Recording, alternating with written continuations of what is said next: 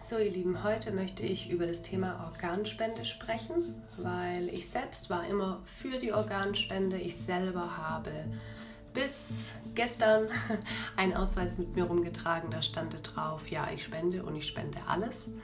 Ähm, und dieser wurde ausgetauscht mit einem Kreuzchen bei Nein, ich spende gar nichts. Ja, und wie komme ich jetzt zu diesem Entschluss? Also es ist so, dass ich mich überhaupt nicht ähm, über dieses Thema informiert hatte. Also ich war so informiert, ähm, Organspender sein, Leben retten, ja, so wie es auch die Werbung sagt. Ich dachte einfach, es ist eine tolle Sache, weil für mich war klar, hey, wenn du tot bist, ohne Scheiß. Und so habe ich es auch immer zu allen gesagt, hey, wenn ihr tot seid, was, was wollt ihr denn da noch? Ihr seid doch tot und eure Organe sind noch gut. Warum sollen die eigentlich vor sich hin vegetieren, einfach verwesen, wenn doch da hinten ein Mensch wartet, der dank deinem Organ ein tolles Leben haben kann? Ja, so. Also habe ich schon mal zwei Sachen falsch gedacht. Und zwar ist man ja gar nicht wirklich tot bei einer Organspende. Und zweitens geht es ja diesem Menschen mit dem Spendeorgan danach überhaupt gar nicht so gut. Ja, so der muss sein Leben lang Medikamente schlucken. Da wären wir schon beim Mordsgeschäft, weil sich die Pharmaindustrie natürlich auch dadurch eine, ja, Schweinegeld, eine goldene Nase verdient.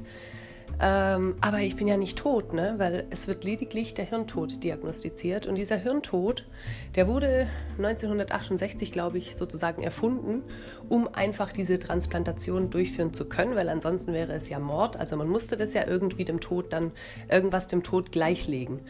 Und ähm, ja, worauf ich hinaus will, ist, ich möchte eigentlich nicht an, am lebendigen Leib von oben ja, von der Kehle bis runter zum Schambein aufgeschnitten und aufgeklappt werden, mit Eiswasser durchgespült werden. Tiefer will ich nicht drauf reingehen, könnt ihr euch gern selbst informieren, aber ähm, das möchte ich nicht. Also ich dachte, ich bin dann tot. Ja, und nicht erst, dass ich sterbe, wenn man mir die Sachen entnimmt, weil die Messungen sagen auch was ganz anderes. Ja? Also der Patient, der ja auch Hirntod erklärt wird, also erstmal wird er gequält, gepiekst, gemacht, getan, ja, damit dieser Hirntod überhaupt diagnostiziert werden kann. Das ist schon mal nämlich die eine Sache. Und ähm, das macht man dann auch ähm, sehr selten mit diesen Apparaten, also wo dann Hirnströme gemessen werden, sondern das macht man mit einer klinischen Diagnose und das wiederum bedeutet Quälerei. Ja? Und während des Hirntods kann man sich trotzdem bewegen, man ist warm, man atmet, äh, man kriegt den Urinbeutel gewechselt, man kriegt Infusionen weiterhin. Ja, und meistens auch vor so einer Entnahme der Organe werden die Leute narkotisiert. Da frage ich mich, wieso muss ein toter Mensch narkotisiert werden, ja? Oder wieso muss der lahmgelegt werden mit so Muskelrelax-Zeugs? Das verstehe ich nicht. Also das macht auch keinen Sinn. Warum werden die festgeschnallt? Warum berichten Angehörige, die nach einer ähm, Organspende ihre Angehörigen noch mal selbst sehen wollten, dass die danach weiße oder graue Haare hatten, dass sie davor nicht hatten? Oder das Gesicht total verzerrt war, von Schmerz geprägt? Also diese Dinge waren mir einfach nicht klar. Und diese Dinge haben meine Meinung zum Organspendeausweis einfach sehr, sehr geändert. Also 100, 180 Grad.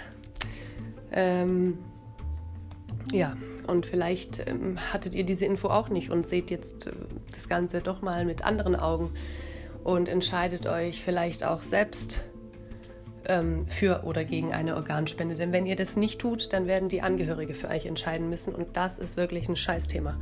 Vor allen Dingen, wenn sie darüber nicht informiert sind. Deshalb trifft die Entscheidung für euch selbst. Das war's. Ich habe genug laut gedacht und wünsche euch alles Gute.